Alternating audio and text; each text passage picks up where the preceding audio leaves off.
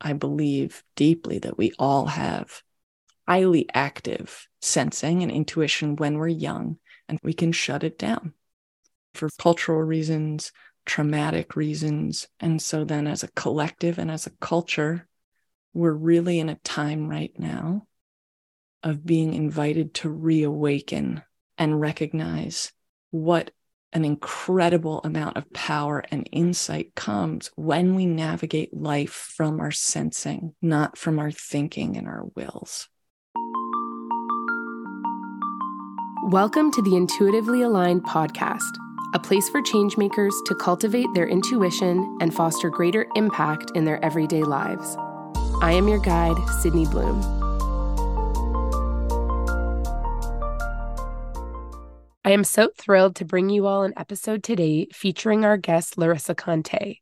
Larissa founded Wayfinding in 2016 to equip leaders with enduring resources for embodying their sovereignty, following a life of calling, and deepening their practice of power that serves the whole. She is a leadership rites of passage guide and an internationally recognized coach whose insights on power source from 20 plus years of devoted interdisciplinary study application, and lived experience. I am so excited for you to hear this conversation, and I hope that you enjoy. Welcome to the Intuitively Aligned podcast. I'm so thrilled to have you here today. Thank you so much for having me, Sydney. I'm really looking forward to this conversation. Me too. To start off, can you share a little bit about who you are, where you come from, who your people are? I would love to. I'm the daughter of Louis Robert Conte and Barbara McIntosh Conte. My dad was first generation born in the United States from Italian immigrants in the 1930s in Jersey City, New Jersey, before the streets were paved. Wow. And my mom was born to Irish, Scottish descended immigrants to North America who first landed in Canada and then came to central Canada and dropped down into the Great Plains area of Nebraska. I'm the sister of Mark Conte. We look like twins, but we are not.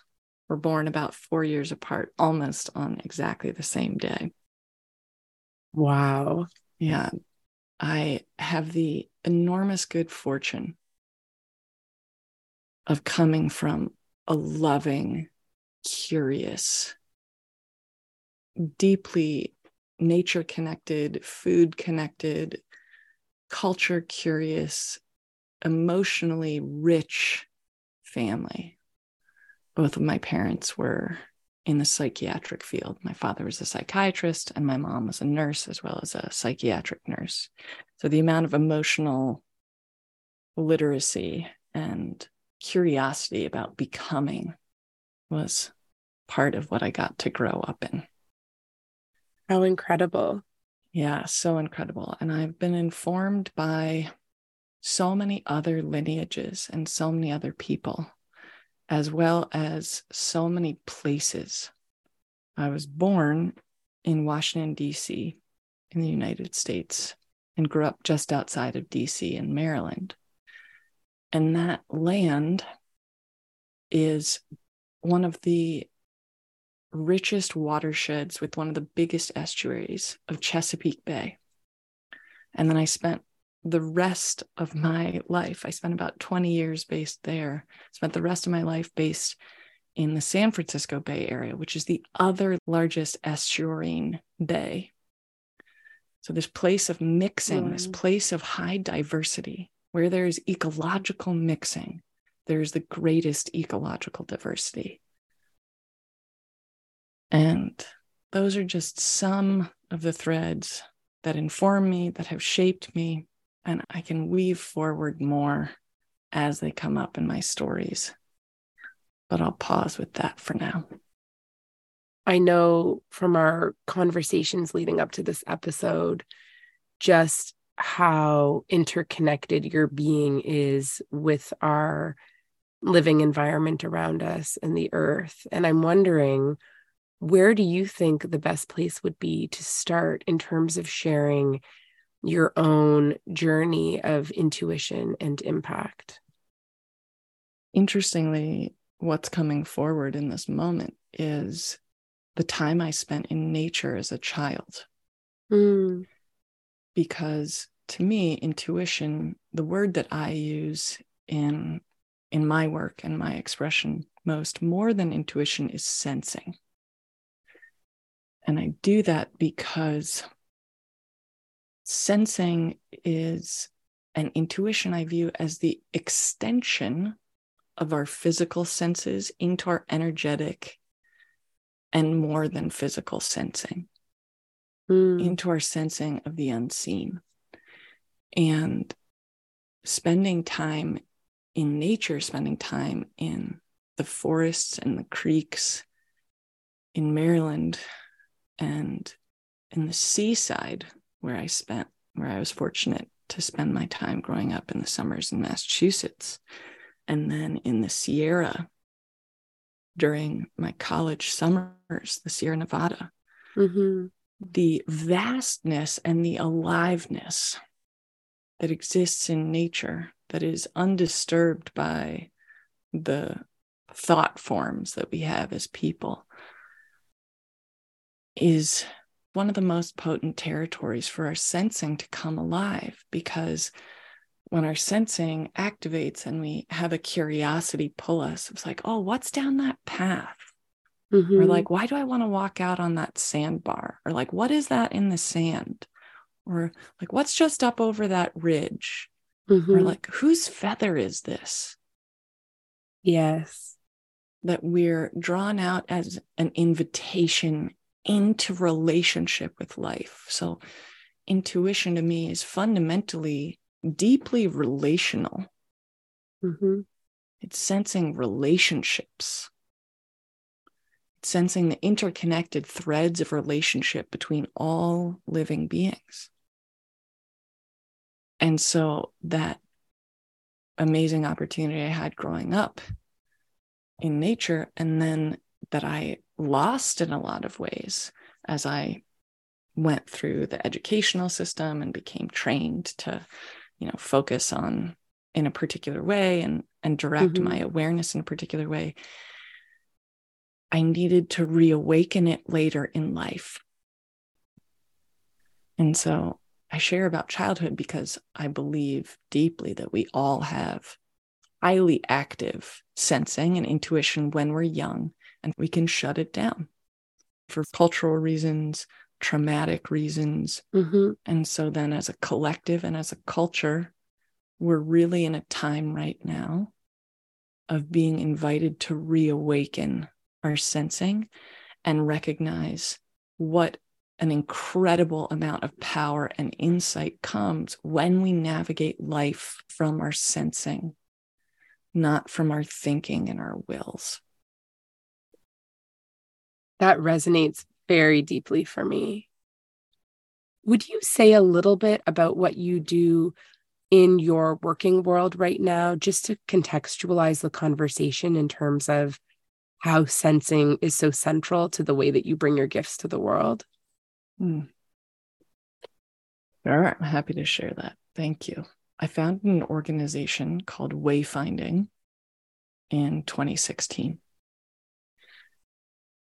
and the intention, the mission of wayfinding is to support and guide heart centered leaders to more fully inhabit their power that serves the whole and to learn to take responsibility for their patterns of shadow power.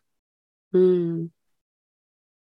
This organization, this vision is so richly informed by my college and post college years in life when I was studying interdisciplinary environmental science and policy at Stanford. Mm. I was there in the early 2000s, 2000 to 2005. Okay. And in that time, really steeping myself in the truth of the environmental crisis caused by modern humanity and wondering where did we get the belief that humans are separate from nature? Where did that false idea come from? Because it's a culturally held truth that persisted for a long time, but mm-hmm. it's an mm-hmm. ecological untruth. So I was very curious where did that where did that originate from? So I designed my master's at Stanford to investigate the origin of that idea in the United States culture. So, but then obviously, then I'm looking back through European culture all the way back to the inception of agriculture. Right. And to see these nudging moments of how did we go from indigenous cultural worldview and collectives on the European continent, then nudging at these key moments with becoming moving from being nomadic to being settled agriculture societies, then with the example of the interpretation of the mm-hmm. Bible with key phrases of, for example, the dominion phrase that's a and and man would have dominion over the fish of the sea and the animals of the land and the birds of the sky. The interpretation of dominion, dominion in the original writing meant stewardship, not ownership. This and is where definitions really matter. Yeah. And so then these these unfolding moments and then, you know, the burning times in England and the slaughter of medicine people and midwives and the expanse of Christianity and then on into colonialism, which colonialism in Europe, and this is very rarely taught, was largely spurred because Europe had been almost entirely deforested at that point, and trees were needed to build the ships of the great navies of Europe. How devastating. Yeah, so so colonialism and the spread of this idea of this cultural perspective of disconnection consciousness, which is what I call it, mm-hmm. that then also was the origin of the creation of race. Yes. Then it just spread in these cascades of disconnection, like fabric and unraveling. We all know the history of then, you know, just accelerated. There's this accelerated unraveling. And now we're in this time of recognizing deeply in our own bodies, in our societies, in the world and our ecology, the consequences of these false ideas of disconnection. And there's this massive renaissance in all of these different fronts of society advocating for us living out connection consciousness. Mm-hmm. And I mm-hmm. specifically work with heart centered leaders in organizations to help them understand power literacy because I see them as tipping points in this reweaving. Because as a systems healer, as a medicine woman, I understand after years and years of being a nature educator, mm-hmm. it can be very difficult for people to care about nature or to even care about other human beings if they don't care about themselves and not just care about, but really love. Yes. So there are all these interconnected scales of healing happening right now. And for people who may self identify as change makers or activists or leaders for the greater good, mm-hmm. that's the type of audience that I serve at Wayfinding to help them understand that power is actually an electrical aspect of life. A waterfall is powerful. Yes. A stirring solo by a vocalist that brings goosebumps on your skin is electrical. The birth of your first child or any of your children is electrical, as well as the harm we cause to each other, those are different types of charges and they still have voltage so how to us for us to clean up our concept of what power is, to bring it out of this false spell that it's bad. Because mm-hmm. in order to be agents of healing and reweaving all those unraveled threads, we actually have to become conduits for the life force to speak through us and flow through us ever more. Can you pinpoint a moment when you recognized yourself as a conduit of that energy, that electricity in relation to your own power mm-hmm. and what mm-hmm. that meant for you? Well, I know the story that's coming forward.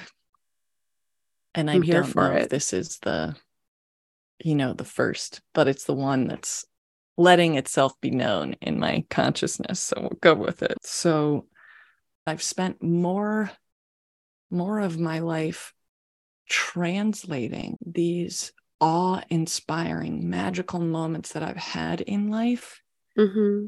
into principles and ideas to teach others, to give them handholds to awaken their own expansion mm-hmm. rather than it starting with ideas. Yes.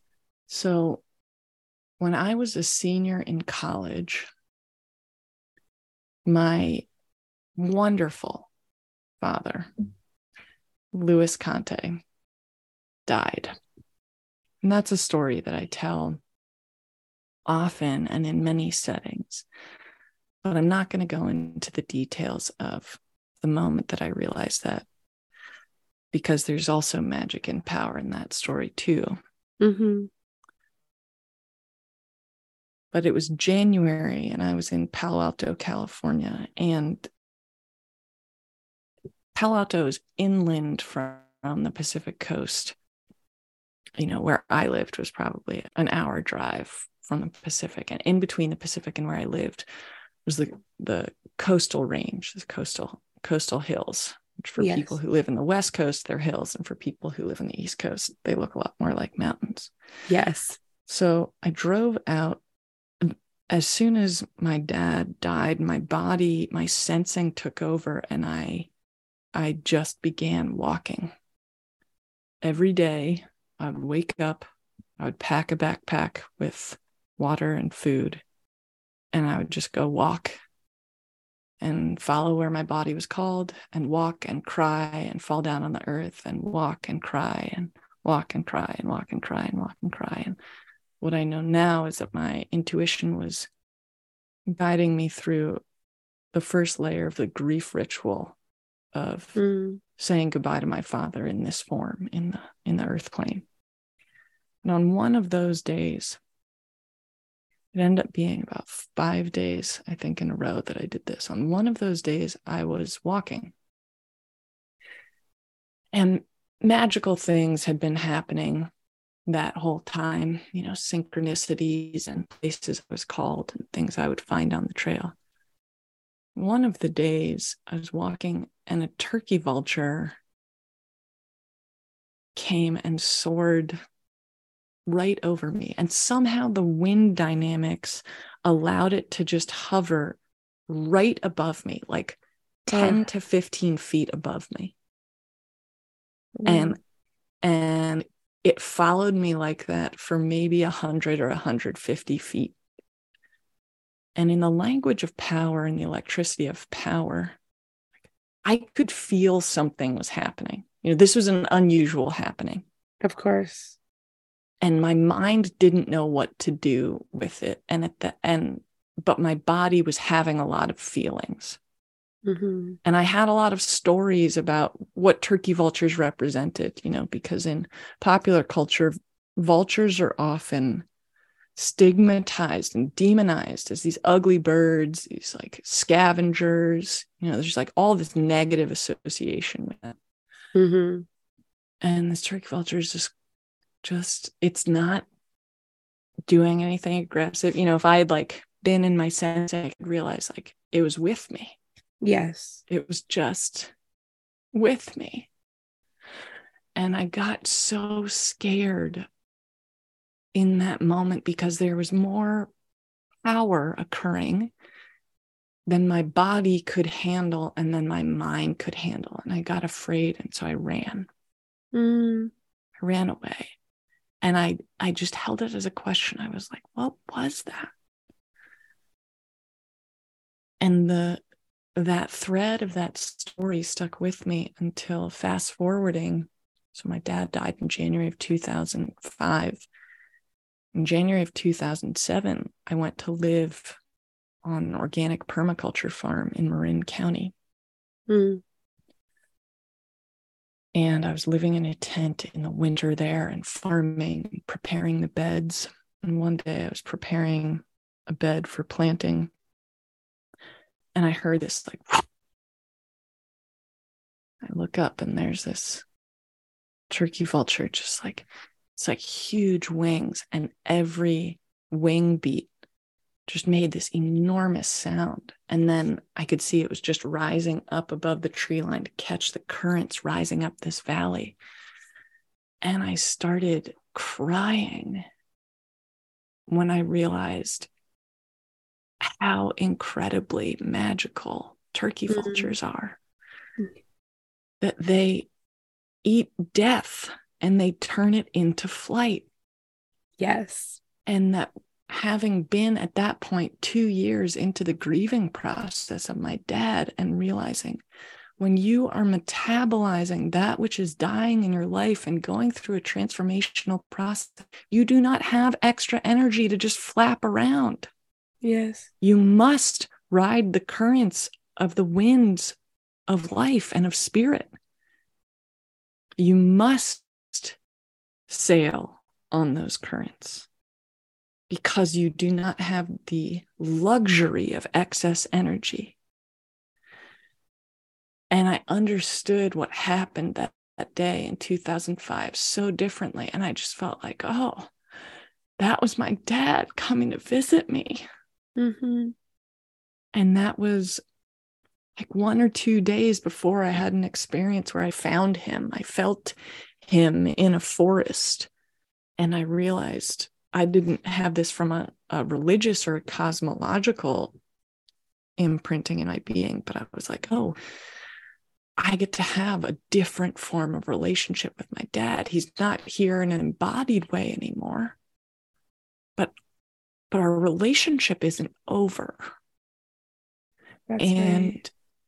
he can visit me through the turkey vultures and also the turkey vultures became my first great teachers in the natural world you know in mm-hmm. the, in the way we the the concept of like a medicine animal or medicine teacher spirit animal. All of our relations embody medicine. They literally live the medicine of their wisdom. Every single creature every single river every single element and rock and season and time of day lives that truth that nature is an open secret. The wisdom of life's designs are dancing and flying and singing and photosynthesizing all around us all the time. And so that sensing moment with the vulture taught me and continues to teach me. The vultures continue to teach me about the mechanics of what it means to be an alchemist, what it means to be one who transforms that which appears corrupt or useless or dead or even rotten mm-hmm. into gold, into learning, into insight, into joy, into healing. So that's the story that came. That's such an incredibly powerful story and such a powerful reminder and transmission of that deep remembering. I don't think we hold in our minds as a choice or an availability mm. the depth of healing and integration and that energetic presence or spirit that we feel when we fall into that deep, deep relationship with the living world. So, what do you do with that insight? The insight from the vulture, or the insight of like what's possible through deep relationality. I think it's interconnected. Yeah. And I would say the latter, because I feel like when we give ourselves space in nature to be moving, so much shows up then. You could talk about the last couple of years and how people suddenly said, oh, yeah, we need to get outside. We need to be moving around. Now, that's very different than the the wisdom and the electricity that comes into the body as a form of knowing when we show up in that longer duration of presence in that space. Mm-hmm. Is there anything more you would want to say about that? Yeah. Those five days that I spent walking, I felt like undeniably alive and bathed in this magic because I ended up finding my father's spirit filling the entire forest. Mm. I was walking and crying and walking and crying, and I I walked around around this bend in a in a foggy Douglas fir forest where all the trunks of the trees were covered in moss in January light. And this the light was diffused in all of these particles of fog hanging in the groves. And Ugh. and I I discovered, I did not mentally project. I discovered my father's spirit filling this whole place. Mm.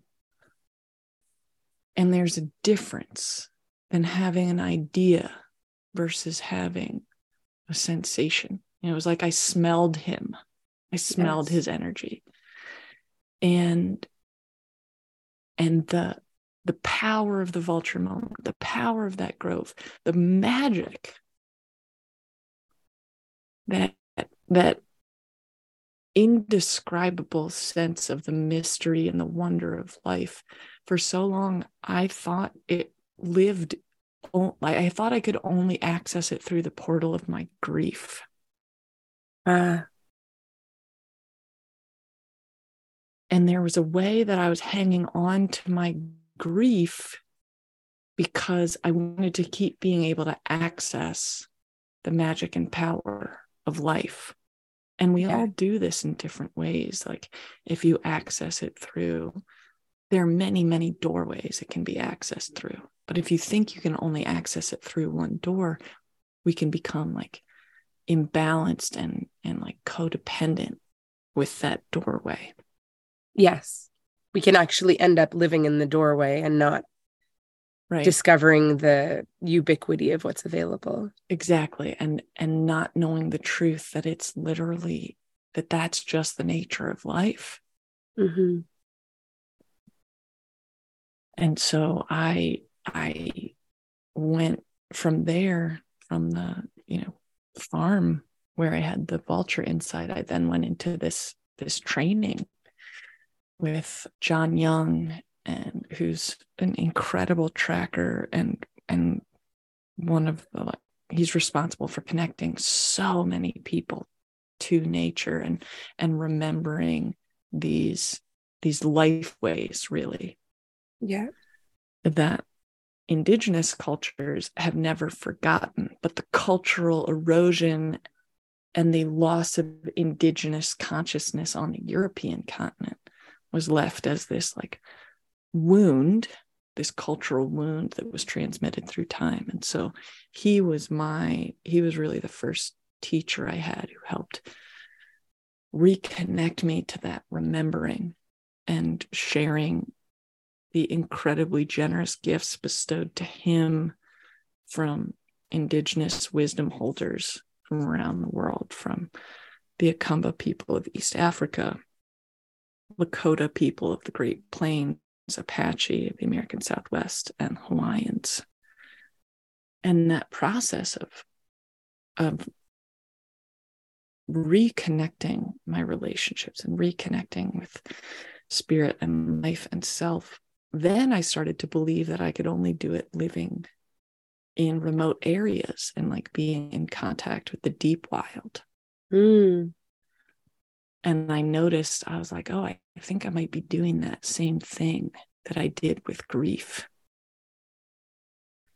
And I, through various circumstances, moved from that, those years of learning and those years of rewilding and those years of trans lineage healing and beauty into living the curiosity of what does this mean for me to be this way in a city and i moved into san francisco.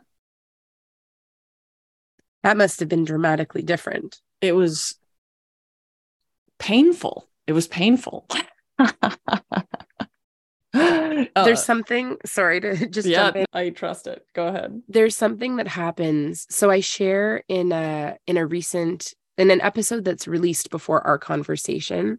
It's already out. I I shared a little bit about an experience I had in high school where I had dropped a class and needed to make up a credit and ended up on Vancouver Island in British Columbia, Canada, in the coastal temperate rainforest. Mm. and how my entire experience of life completely transformed. And then the shock that I felt returning to Toronto afterwards.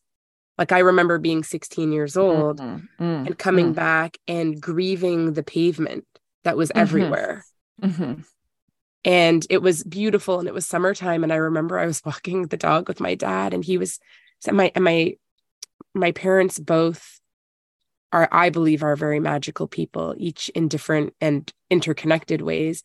And my dad is someone who holds this profound awe and reverence for life and for the world. And he was saying, like, look how beautiful it is. Like it's summer, and everybody had these beautiful, we were in a beautiful neighborhood of Toronto with incredible gardens and manicured lawns. And I was just struck with grief and I couldn't explain it. Mm-hmm and we actually talked about it because I couldn't not speak the grief that I was feeling. And especially because that trip had been gifted to me by my parents. And they always welcomed through my whole life to this day, whatever experience and whatever knowledge I've received or wisdom I've tapped into, they've really given reverence to the dialogues that we have and to being really open to not just sharing their wisdom and experience with me, but to also receiving the different perspectives that I've held in my life. And so I'm very, very grateful for that. And I mm-hmm. remember we walked and I was just saying to him, but you don't know what it feels like to be in these old growth forests. Mm-hmm. Like what was here before this was here, you know? Mm-hmm. And that was three weeks of a summer near the end of high school. So I can't imagine having spent years living on the land with the explicitly stated intention of showing up in relationship to life and to nature to then find yourself in San Francisco having spent years in those environments. I can't imagine how confronting it would have been. Yeah. Thank you. Thank you for joining. And it's like the that's part of our predicament and opportunity Mm-hmm. You know, so like how I how I dealt with this was continuing to immerse myself in the different spaces and figure out how to weave connective tissue in my consciousness between times spent in the more wild, less densely human populated places, mm-hmm. and then the urban wilds of, mm. of the beauty of, of concentrated humans and and yes it was it was like violently shocking to go from experiences of like sitting in the desert fasting for 4 days when i heard the stars sing for the first time. Ah oh. and to know like like we don't even know what we've lost. That's right. But then then like what is my role in the remembering? So i so in my personal life i have a practice of maintaining the, that connective tissue between uh, all of the spaces because part of what we reckon with what we we must reckon with at this time is we must be present with all the loss and all the harm and all the theft and all the oppression and all the genocide and all the extinction and all the pollution mm-hmm. and all the beauty and all the resilience and all the irrepressible truth, both outside of us and within us. and within us. So, what so, does that practice look like? Yeah. So, oh, there are a couple threads coming up. There's a story I'm just mentally pinning for myself. That practice for me of like, what do we do? And the question of what do we collectively do? Because I shared about what do I do? Like, right. I must re- maintain an orientation in my consciousness and my life ways and my life practices, the rituals and the ceremonies I conduct in my own life, mm-hmm. which I define ceremonies as intentional spaces mm. mm-hmm. For transformation. And rituals are the actions we have to remind us of the ideals that we have already contacted. So if ceremony helps us contact that which we've never contacted before. You know, it's like the big opening. Then yes. ritual is the reminder of what we've already contacted and already know. And so to me, it's a drum beat, it's a rhythmic, it's like a polyrhythm of, of layering both of those through our life to open to the new and remind ourselves of, of what we've already learned. So beautiful. That's so beautifully put, Larissa. Mm, oh, thank you. And so, in a lot of ways, that's what I help. I help leaders in their sensing first and foremost. You know, and remember to trust their sensing because there's a very deep spell that's been cast in modern organizations and modern society. I'll just again put it in that's like largely dominated by disconnection consciousness that that tells mm-hmm. us intuition is woo woo intuition can't be trusted intuition is for you know crazy crystal toting velvet wearing weirdos yeah um, and so the stigma of that marketing campaign has deep taproots through history connected to the slaughter of indigenous people around the world mm-hmm. starting with the slaughter of indigenous people and indigenous cultures and the medicine people of europe mm-hmm. So we have to get really real about the intense fear that is embedded culturally as well as in aspects of the human mind and human shadow that want to know, want to be in control, want to see everything. Mm-hmm. When we are actually living in a reality swimming in the unknown beautifully bathing in the unknown. And when the unknown is scary, then we're flooded with fear. And when the unknown is an adventure, we get to discover. We animals who love story, and we all want to live a good story. Mm-hmm.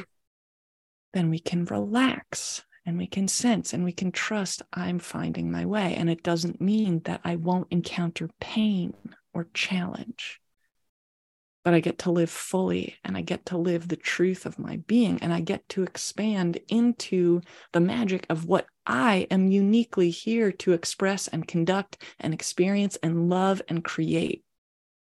That soul longing mm. is bursting through people in work more than perhaps ever before in my lifetime as a result of all we've gone through as humanity. So the burgeoning thirst for meaning, for wholeness, for wholeheartedness, for being ensouled and inspirited beings, living our mytho-poetic journeys, doesn't mean we're abandoning this commitment to also create outer change. It's recognizing I will not be fed if I only create outside of myself. I too must grow. I too must remember the thousands of lightning bugs that used to exist when I was a child. Mm, yes. And why are there only six now?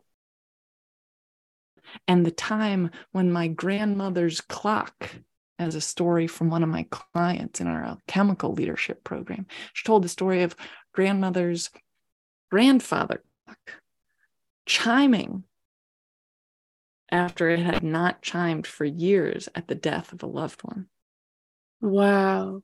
These moments that are how is life speaking through us, and how can we be open to the beauty and the mystery rather than afraid of the electricity, rather than being afraid of the magnitude, rather than being so afraid of that which can be larger than the mind. So I help people learn to build their tolerance and to recognize, oh, okay, sensing's a thing. One, 2 mm-hmm. it doesn't lead me astray.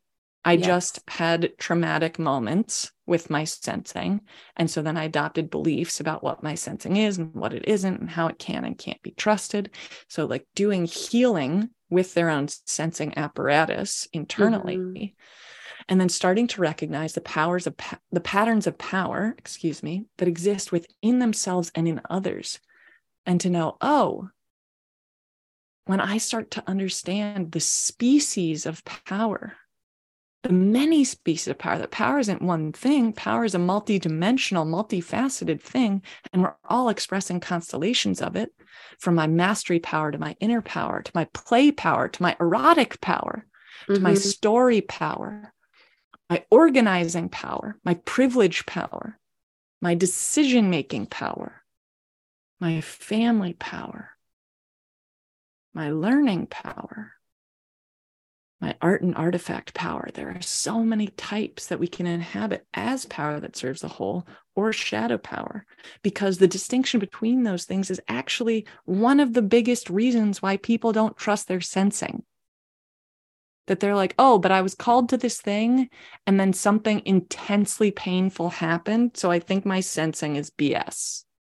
Right. Like, instead well, of seeing it, instead of seeing it for what what it really is. Exactly. In terms of the apparatus. A loudly expressed shadow power hook, you know, our shadow power is appealed to by all sorts of things. Yes. And if we don't know when we're navigating from our power that serves the whole or our shadow power, then we don't trust our navigational system. But Which I think start to understand, then like whoa, wow. Then there's like massive amounts of energy reclaimed and massive amounts of clarity return. And then we're like, oh, I'm a trustworthy navigator. yes. And yet we've been so profoundly separated from our physical sensing, which was where you started, mm-hmm. that mm-hmm. all of these difficulties ensue simply by virtue of us not knowing what it feels like to be in sensing, let alone to recognize the power in it and then discern. Mm-hmm. Mm-hmm. Mm-hmm. And then the the story that came up earlier that is like pulling on my the t-shirt hem of my consciousness as we talk. Yes. Kind of like, oh, I'm right. This here. is the personal story. Yeah, yeah. Yes, like, let's hear it. I work with closeted magic people. I identify as a medicine woman. Yeah. I've been called many things.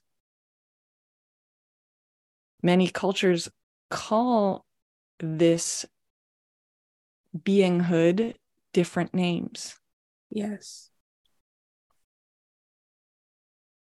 And I'm less interested in the name than I am in the beingness, but I can share some of the names to make it easier for the listeners names for people like this can be medicine person, mm-hmm. shaman, witch, wizard, healer, etc.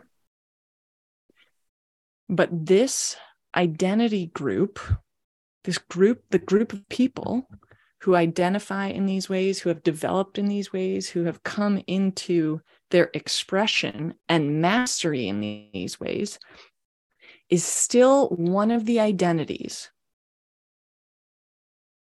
that is actively stigmatized and left out of the conversation of inclusion at work.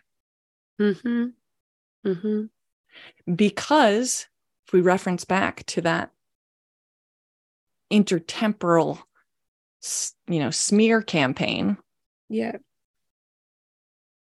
it's based in a christian dominant worldview that was violently robbing land from indigenous people first on the european continent and then elsewhere like linguistically this one thread in the robe of disconnection consciousness that has been laid over, woven through all our systems. And yes there's a posture of simultaneous awareness and non adversaryness mm-hmm. that is critical to embody. Because when we start fighting something that we think is bad or wrong or that is very clearly causing harm, Mm-hmm. now we are coming from a form of shadow power itself. And so that's one of the great teachings of shadow power is how to encounter it without fighting or being a victim. And that gets into like the deeper work of my work at wayfinding is how do we reckon with the shadow power moves and dynamics in our own consciousness and in our interrelating with others so that we can put down those patterns of thinking we are fighting Mm-hmm. while still not being naive Yeah. and choosing power that serves the whole. It is a it's a delicate and complex thing. The story that's coming forward is the story of my own reckoning with being a magical person and how I inhabit that posture in the public realm. That yes, there's the there's like the surface stigma the surface lack of respect, active disrespect that can happen Mm-hmm. to ways of knowing that are not simply intellectually based. That does not mean they're less rigorous. Yeah. That does not mean they're less valuable.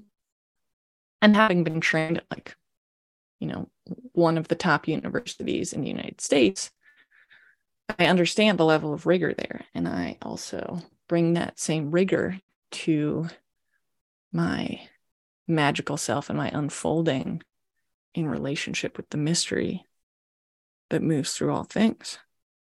But I, this Which is to be re- which is to be revered.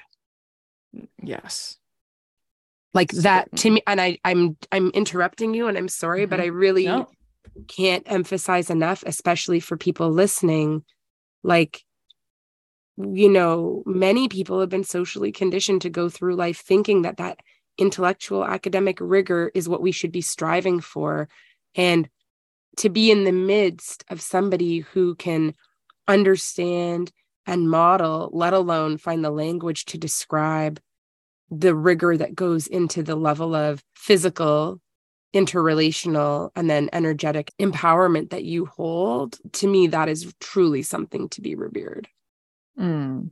Mm. Mm. Thank So- you. and i don't want to lose your thread Sure. Sure. Hmm. Having been trained as a scientist at Stanford University, I did not expect to walk the path I would walk in my 20s and 30s Mhm. and now into my, my 40s. And I had to learn how to trust my sensing, how to learn to listen to the subtle communications from life and to know how to navigate by them. And there was a deep resistance in me, which one level of that resistance I understood as my intellectual coding and training that intellect is the highest and, you know, potentially taught the only form of human intelligence. But intellect is not the only form of human intelligence. Intuition and sensing are massively powerful forms of human intelligence. And we know this from the processing capacity of the subconscious mind versus the conscious mind.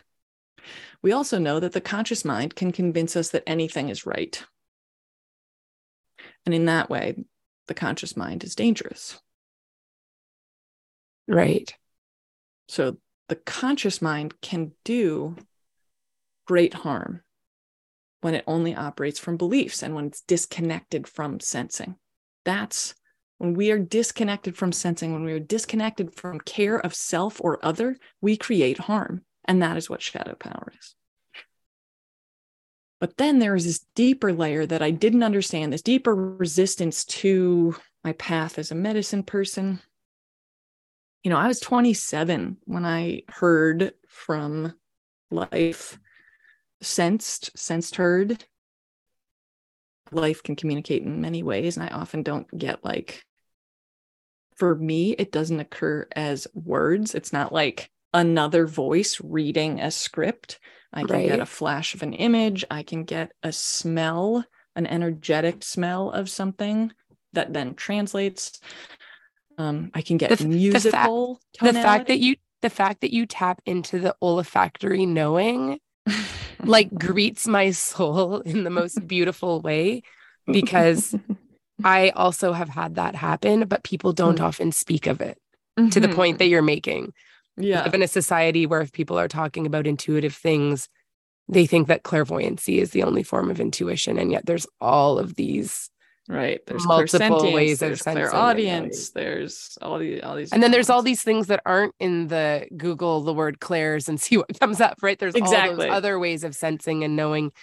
So I, I really appreciate you touching on that because i think uh. it's like a, it's a myth that needs to continue to be debunked and addressed. Yeah yeah i agree. And and like a a curiosity breadcrumb trail yes. you and anyone listening is this is like my my partner michael and i talk about these as side quests. So i'm still going to tell the story and like side quest i'm pointing down another trail like down that other trail right over there. Yeah. You know my team and i have mapped 36 types of power that occur most commonly at work and how they express as shadow power and power that serves the whole. And there are magical expressions of each of them.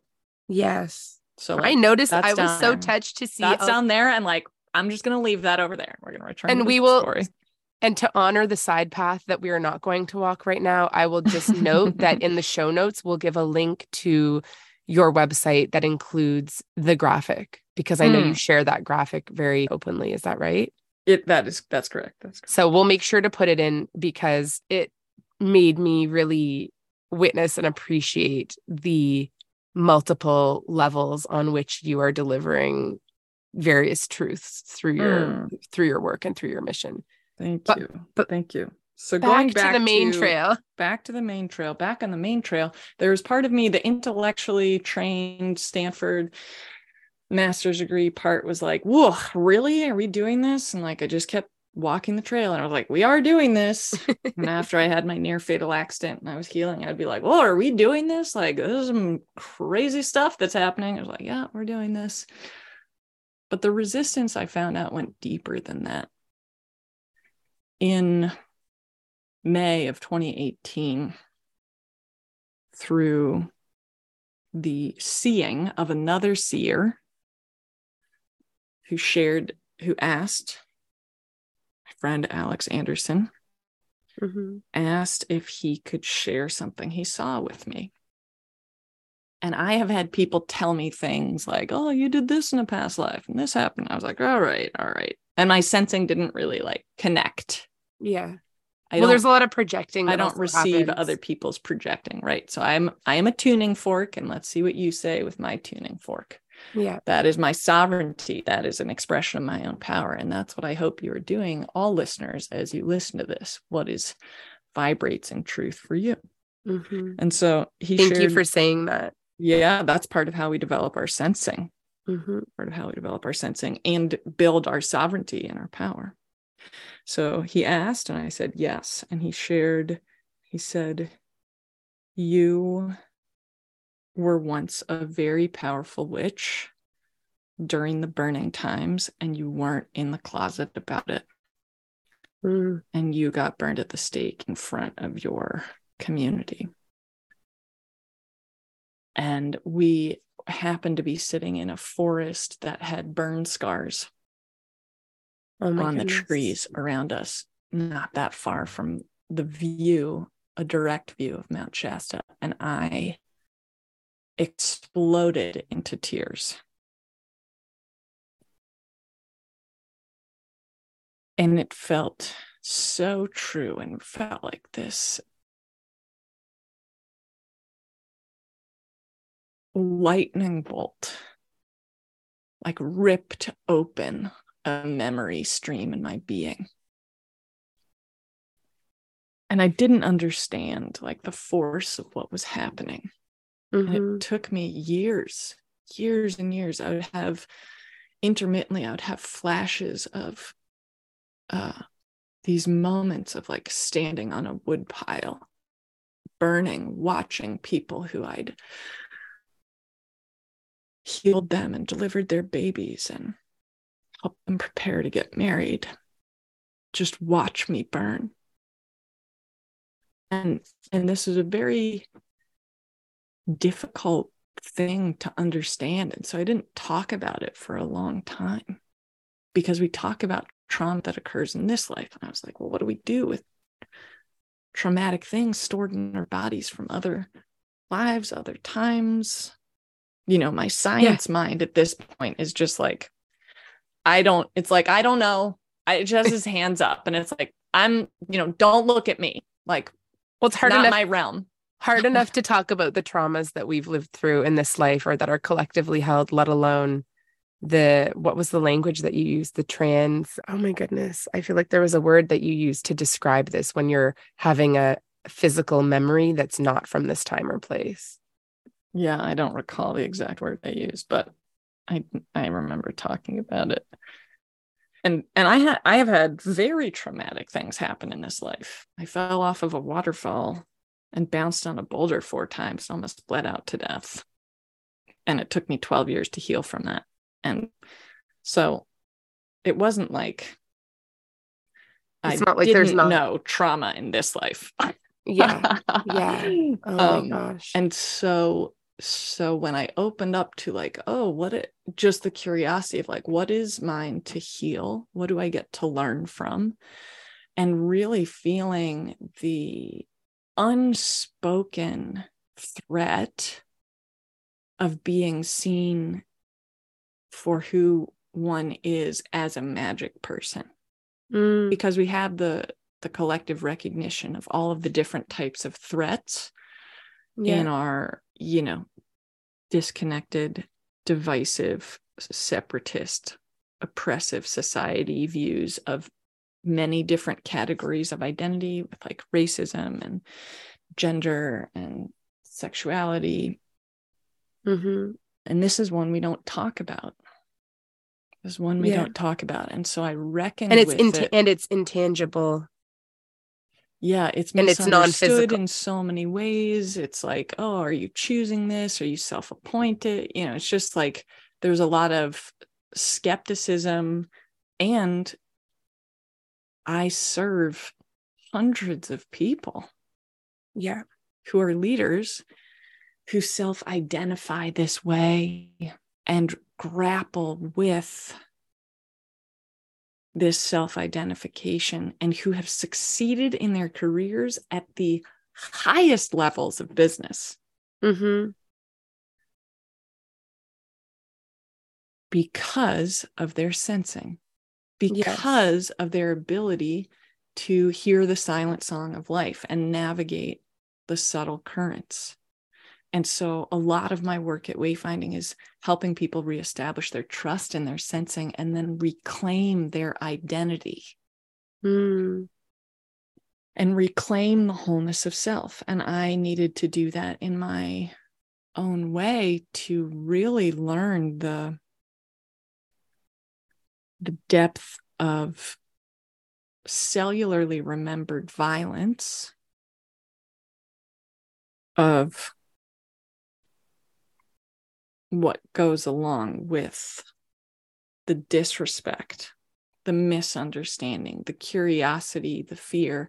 But it's also so interesting because when we think about the wild, when you think mm-hmm. about power, when you think about an enormous waterfall, yeah, or the ocean, or a mountain range, or like a bighorn sheep who can just scale ridiculous like half an inch of you know rock protrusion. Just like boop boop boop. And you're like yeah. what did you just do with your body?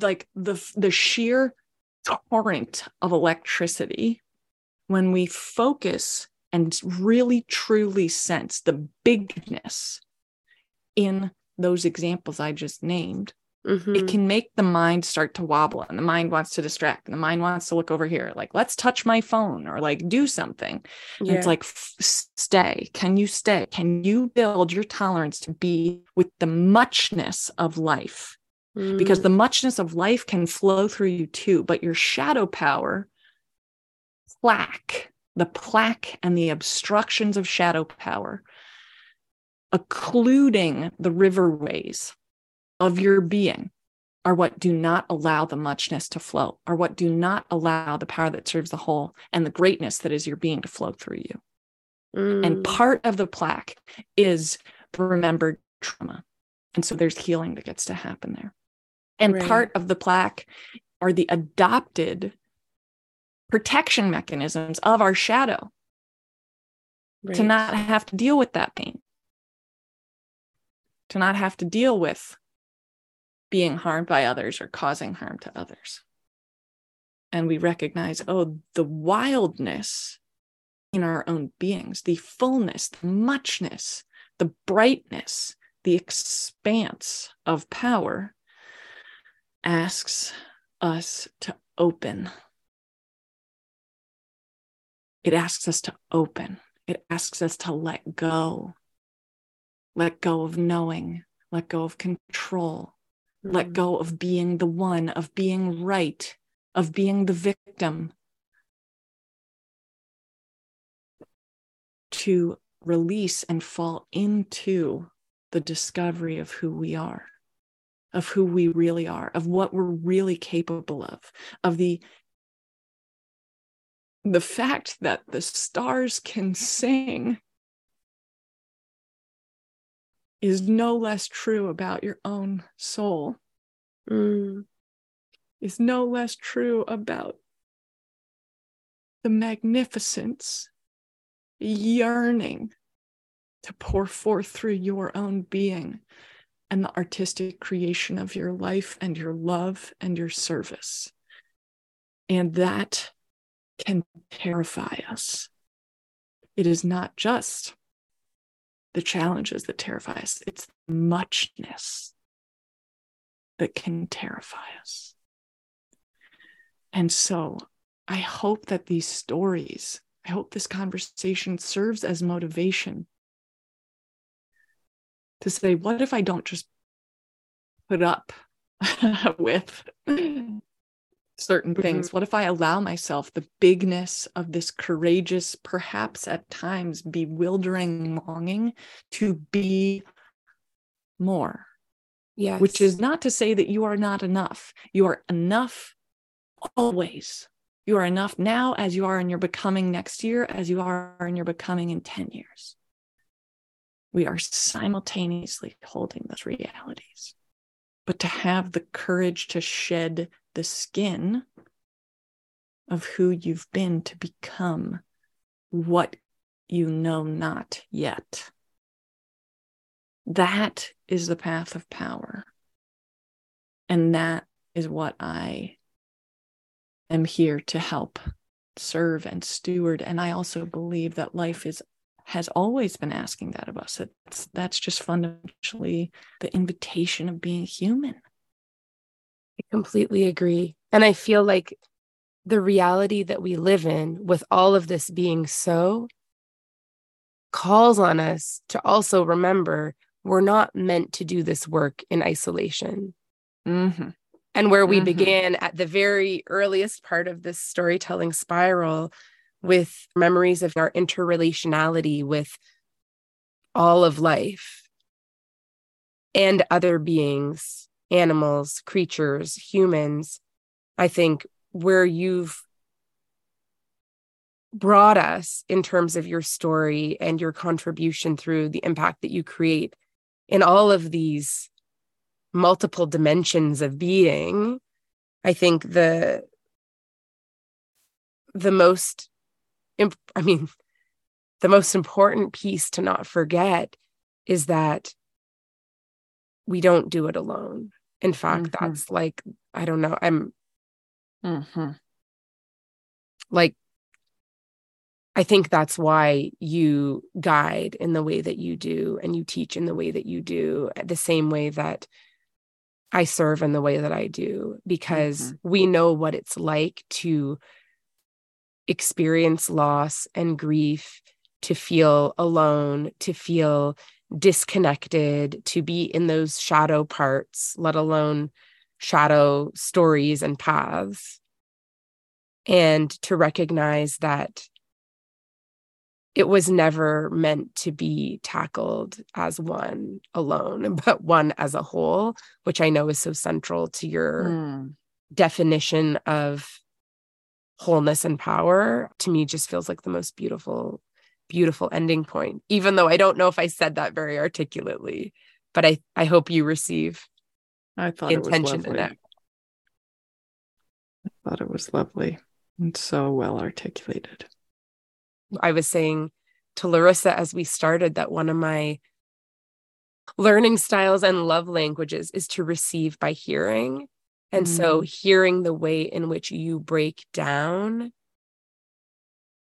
our power, the power of our lives and our being, so that we can integrate and heal and move forward, just I feel has like this transmutative force that really is a gift, not just to me, but to anybody who listens.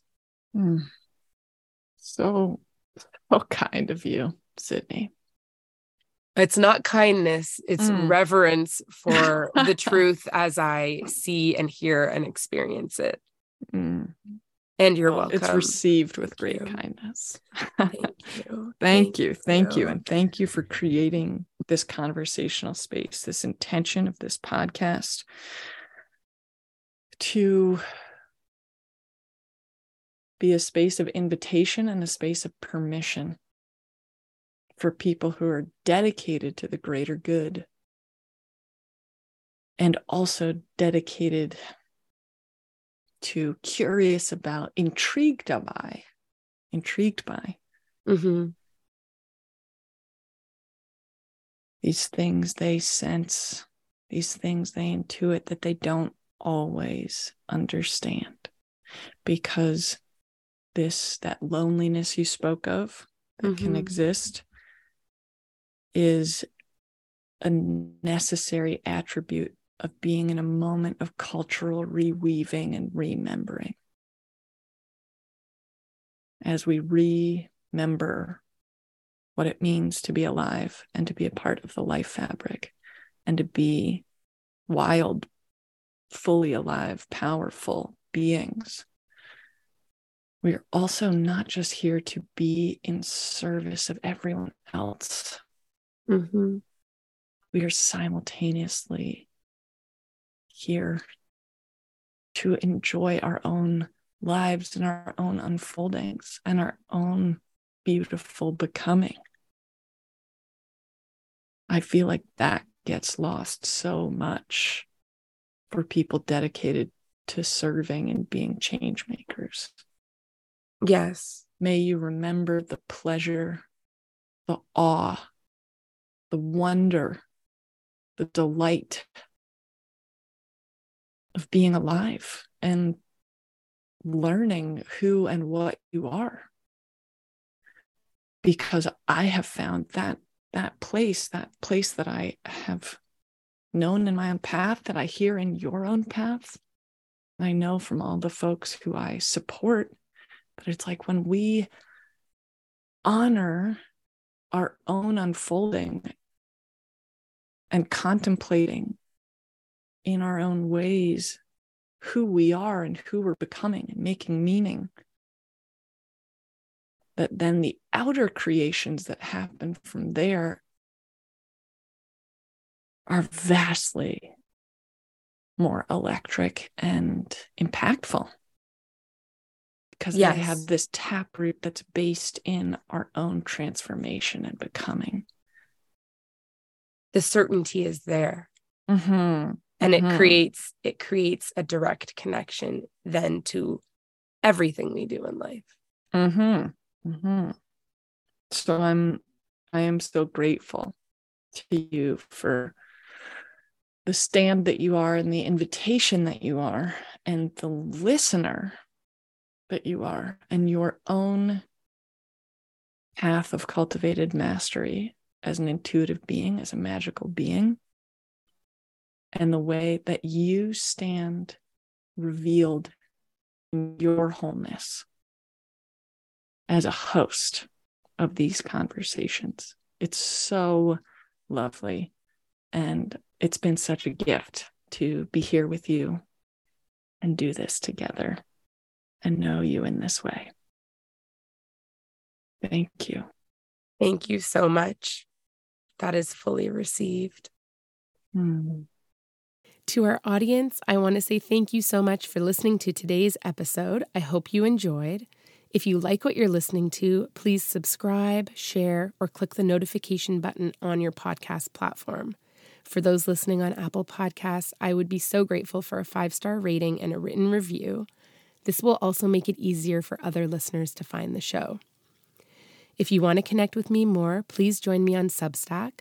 I will be posting longer form written pieces about my intuitive changemaker journey, as well as bonus audio content and having online discussions with the intuitively aligned podcast community. You can also find me through Instagram at Sydney Rebeck. Yes, that's Sydney Rebeck without an A on the end, or through my website, www.sydneybloom.com. I also want to give a shout out to our podcast producer, Wilson Lynn. And I want to thank you again for joining me on this journey. I can't wait for you to hear the next episode.